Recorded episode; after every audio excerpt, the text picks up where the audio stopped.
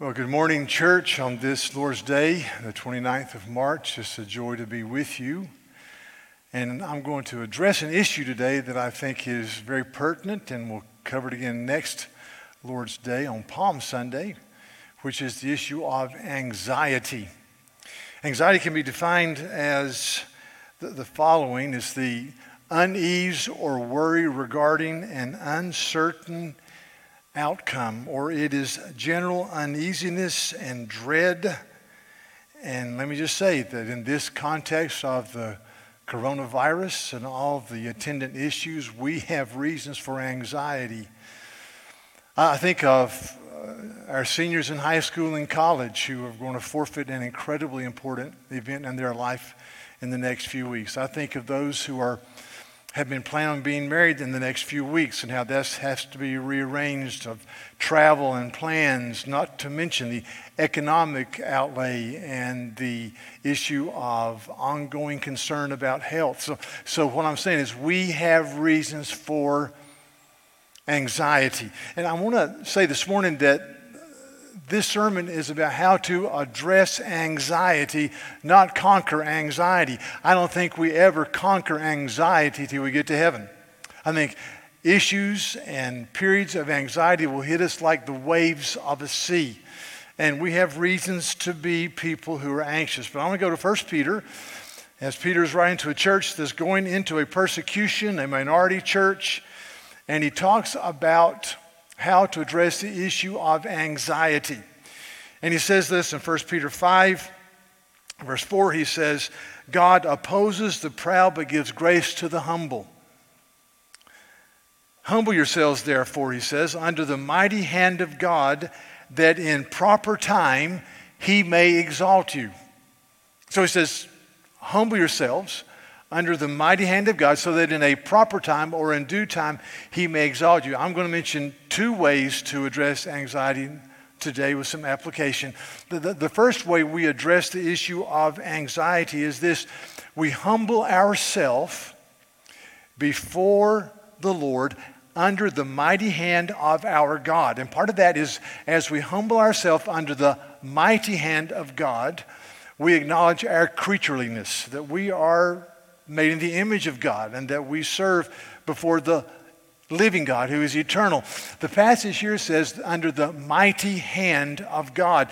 And mighty hand harkens back to the Old Testament where the Lord says in Exodus 3 to Moses, I will bring out my people with a mighty hand. And then in chapter 32, Moses quotes it back to God. He says, God, you promised to bring out your people with a mighty hand. Twice in the book of Deuteronomy refers to God bringing out his people with a mighty hand. And then in the book of Daniel, chapter 9, the same concept, a mighty hand. So when Peter uses this terminology in these words, he's referring back to a God who acts gloriously in history.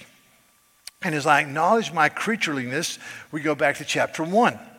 So as I, as I understand that I am a child of God, this is what it says. In verse 13, it says, Therefore, prepare your minds for action, be sober in spirit. And how do you do that? Verse 14, he says, as, as, as obedient children, do not be conformed to the empty way of life handed down to you. He says, You're obedient children. And then he says, You serve before, you live before the Abba Father you call out to him, Abba Father, who judges impartially. And not only is he the Abba Father who loves you, he says in verses 18 and following, He is the ransoming Lamb of God who died on the cross for your sin. So as I acknowledge my dependence upon the Lord, I say He's my Abba Father. He's the ransoming King who died on the cross for my sins. His name is Jesus. He is the one that I am to worship and to adore. So, so, so when these waves of anxiety hit you, and they will hit you, just stop and, and say out loud. Say out loud, You are my God. You called me to be an obedient child. I'm your child by faith. 1 Peter 1, verse 14. I call on you as my Father. 1 Peter 1, verse 16.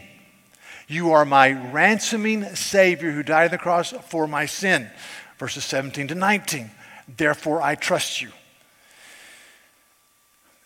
what is uh, really uh, one of the joys today is to quote a man named Lloyd Jones, who said in a book called Spiritual Depression that one of our biggest problems is that we let the world preach to us instead of us preaching to the world. He says we need to, we need to think out loud. I do that. I, I go down the road and I pray out loud. I review a verse I'm trying to think through out loud. I'll go walking and I'll pray out loud. And one of the joys today is you can do that because of all these technological things, and people just think that you're talking to somebody. Um, conversely, 40 years ago when they did it, people just thought I was weird. But today you can just talk out loud. Just stop. Just stop.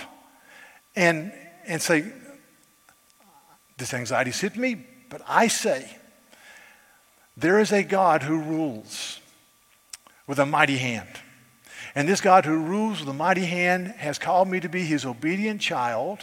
I call him Abba Father. He is my conquering Savior who died on the cross for my sin. He's the Holy Spirit who lives in me. Therefore, I will not fear. So, so that, that, that's one way. You may want to memorize Proverbs 16 9. One of the greatest statements in Proverbs. It says this The heart of man plans his ways, but the Lord establishes his steps. There's nothing wrong with planning. You plan, you think ahead. But Abba Father, the living God who loves us, establishes our steps. We are people who walk before Him. Don't waste this opportunity growing deep and strong. Paul David Tripp wrote a book that recently released entitled Suffering, and I read it last week. Very good book. And this is what he says in part, a couple of sentences. He says, but realizing we are not in control is also one of suffering's biggest blessings. The fear and pain of being out of control stand before us as doorways to something very good. It's only when we give up the delusion that we've been or can be in greater control that we can find rest in the Lord who is in control of our lives. And then he says this quote. He says, It is only when we abandon our independence and we understand that our smallness and weakness aren't our greatest dangers. The greatest danger is the delusion that we are bigger and stronger than we are or ever will be. And so, what he's saying is that times of anxiety or sufferings or isolation, coronavirus, is a time for us to say, we trust God and God works in us. So these waves are going to hit. What do we do? We go to God and say, Almighty God, Father, Son, and Holy Spirit, I'm your obedient child. I trust you. Number two, he says, he says, humble yourself under the mighty hand of God that in due time he may exalt you. Humble yourself under the mighty hand of God again, the mighty hand of God, which means God is at work in history. God is working history, and also in the proper time, He will exalt you or He will lift you up. He will lift you out of the problems, which means God is involved in history and God is working your story. History and your story. The, the, the, the incredible thought is, is that at the proper time, God will see us through this. This will not last interminably, forever. This has a beginning point, what we're now, and an end point. God will see us through. and, and whether it's just a period of history or when He takes us up to heaven, to the joy of heaven, God is God and He's good. That's why when you really read history, and you drill down in history and study, for example, the 20th century and how the tyrants of the 20th century, whether it was Hitler or Stalin or Mao Zedong or Pol Pot or their ilk, they all had one thing in common. They hated the church of the, Jesus, of the Lord Jesus Christ because they said time and again, we cannot control them. Because when these thugs, these dictators said, if you don't do this, we'll take away these privileges. And Christians say, we must obey God and not man. If you don't do this, we'll put you in prison. And Christians say, we must obey God and not man because there's something waiting that is more glorious than this world. It's called heaven. And so they said, in prison, if you don't do this, we will kill you. And the church has said throughout this history, we must obey God and not man because something greater awaits. So our, our confidence and our joy and our peace is that, is that either the Lord in a historical short time will lift us out, or there is an eternal glory awaiting us. Therefore, when anxiety hits, we say there's a mighty God who rules us. And this mighty God, in due time, will lift us out of this. Will put us on a, another place and push us forward. In Isaiah, Isaiah is pleading with the children of Judah to come back to God. Isaiah 41, he goes through this statement about hard times were coming. And so there were, there were groups of people who were stirred up, it says in verse 2. And he says, this is what they did. The coastlands have, have, have seen and they are afraid, and the ends of the earth tremble, and they have drawn near and come, and, and everyone helps his neighbor and says to his brother, Be strong. The craftsman strengthens the goldsmith, and he who smooths with the hammer, him who strikes the anvil, and saying, This is good and they strengthen it with nails so that it cannot be moved. And so these people, when they see hardship coming, they look at each other and they say, Be strong. And how are they strong? They're strong by making idols. They say, Look, it's good. We, we, have, we have people coming to invade us. Therefore, let's make an idol that, that, that, that is, is, against invasion from the north or, or invasion from the east or invasion from the south or, or from a naval warfare from the west. Just, just be, be strong.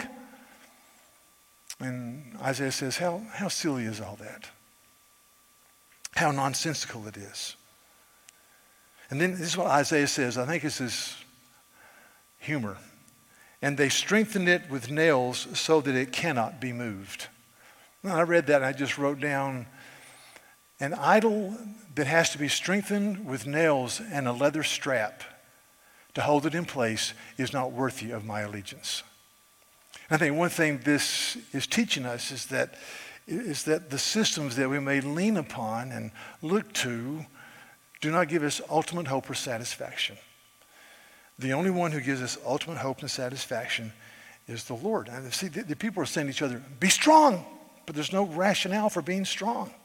It's just be strong to be strong. And I think about people walking around today in our city and in our neighborhoods, in our subdivision that we can see at a distance, and they'll say, be strong. And, and you say, uh, sometimes you want to say, well, wh- why be strong?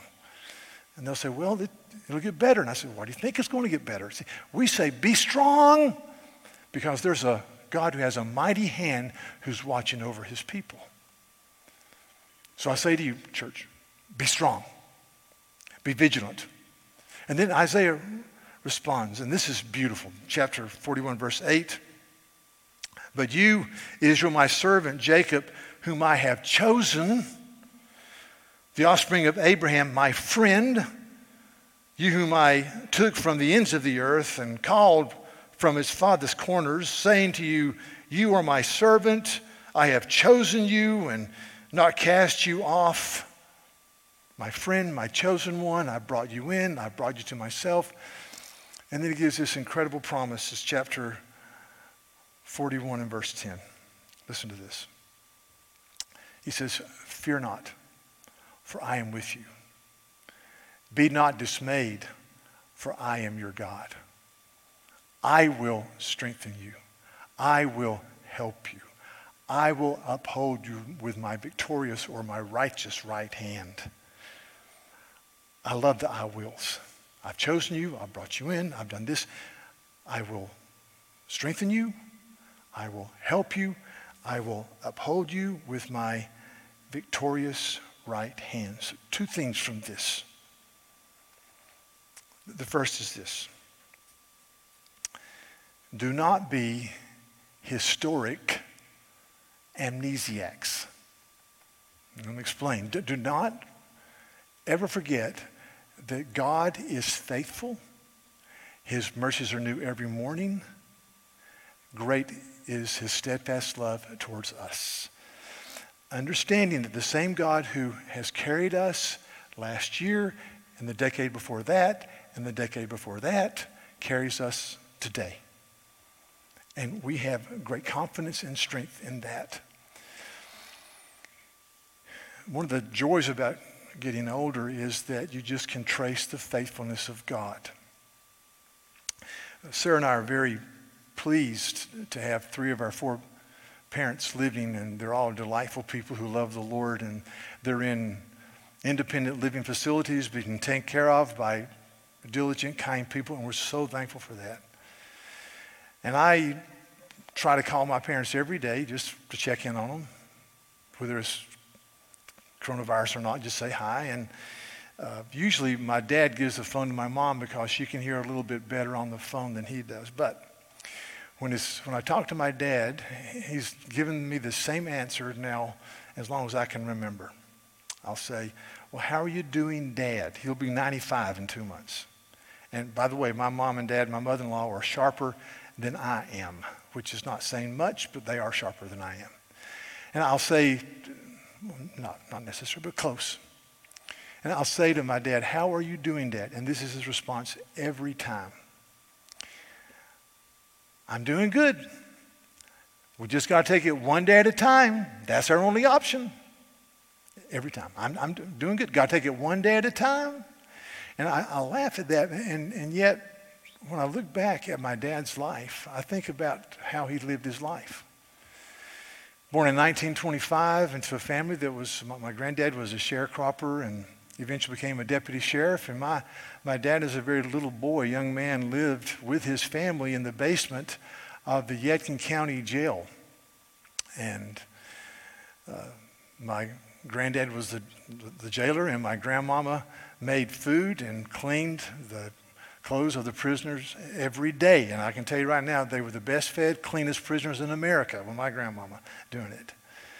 And they, he lived out his existence. He just, you know, just a farmer and deputy sheriff, and he grows up.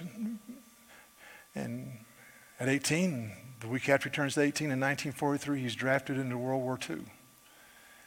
He goes to Europe and, and fights as part of a onslaught against the Nazis in Italy as they go up the peninsula, and he comes home and he's lost a couple of his best friends in the war. And starts working and marries my mom in 1948, and they start a store and never made a whole lot of money, but we were comfortable, and they just year after year after year saw the faithfulness of God. And so, so when my dad, with a clear mind at 95 years of age, can look back and say, You just take it one day at a time, really, he's quoting Jesus.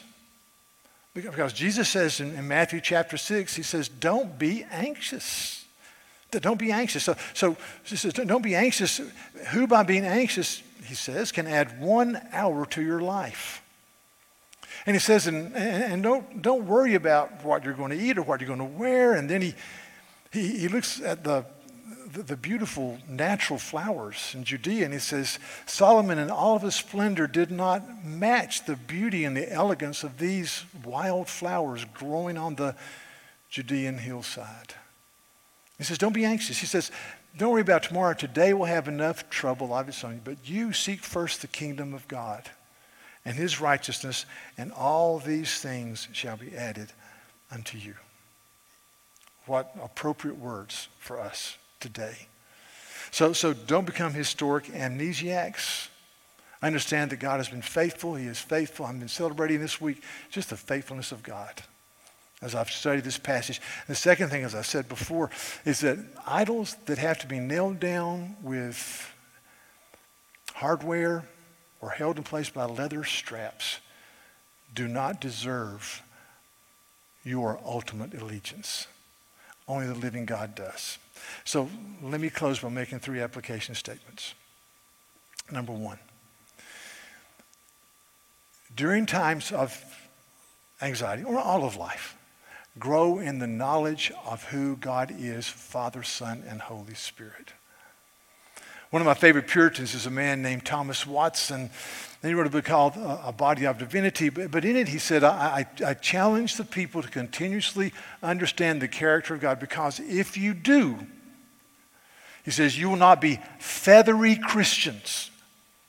Christians that are blown here and blown there by winds of adversity or, or anxious times or whatever. You'll be planted deep. And so I say one application when these waves hit, and they will hit, is that we grow in the knowledge of God. Number two, we address these issues by embracing and knowing the Word of God. Once again, when these anxious times hit, just stop and say, go to Isaiah 41. God, you are the one who will strengthen me. You will help me. You will uphold me with your victorious right hand. Therefore, I will not fear. You have chosen me. You've brought me in. You are my God, Father, Son, and Holy Spirit. And, and number three, don't waste these, t- these days. Uh, these are days that are unique. So I mentioned last week 131. Let me say it again. We've been talking about we're the church. And number one, seek God daily and seek Him first groom yourself in the scripture and in thoughts about God. Slowly read through key passages and think about the character of God. Uh, three, make three contacts a day. Phone calls are great. Text messages, uh, emails, but, but reach out to people around you and just encourage community, whether it's your man-to-man table, your community group, your women's Bible study. Just, just do that. And, and then one, as you talk to people and as you write them, say a good word for Christ and the hope of the gospel that comes into our lives. But once again, when these waves of anxiety hit, let us run to the character and the Word of God, the one whose mighty hand sustains us during these days. Let's pray. Lord, we are your people and the sheep of your pasture. And we ask now that on this Lord's day, that you, by the Holy Spirit, would empower us and energize us afresh. In these days of isolation, uh, Lord, give grace to family units. I pray these, these will be days when husbands and wives would be able to stop and slow down and talk and be together that you would grow us deeper in our devotion to you, Lord Christ. And as we are devoted to you, we in turn can love those around us. That we would tenderly love our children or grandchildren who are around us, or our friends or our parents. That, that this will be a time of being in step with the Holy Spirit and having a syncopated understanding of what it means to walk in the way of Christ. We pray, Lord, that you would build us and strengthen us to walk in a manner that is worthy of you. We, we, we love you and we thank you that we can come to you in Jesus' name.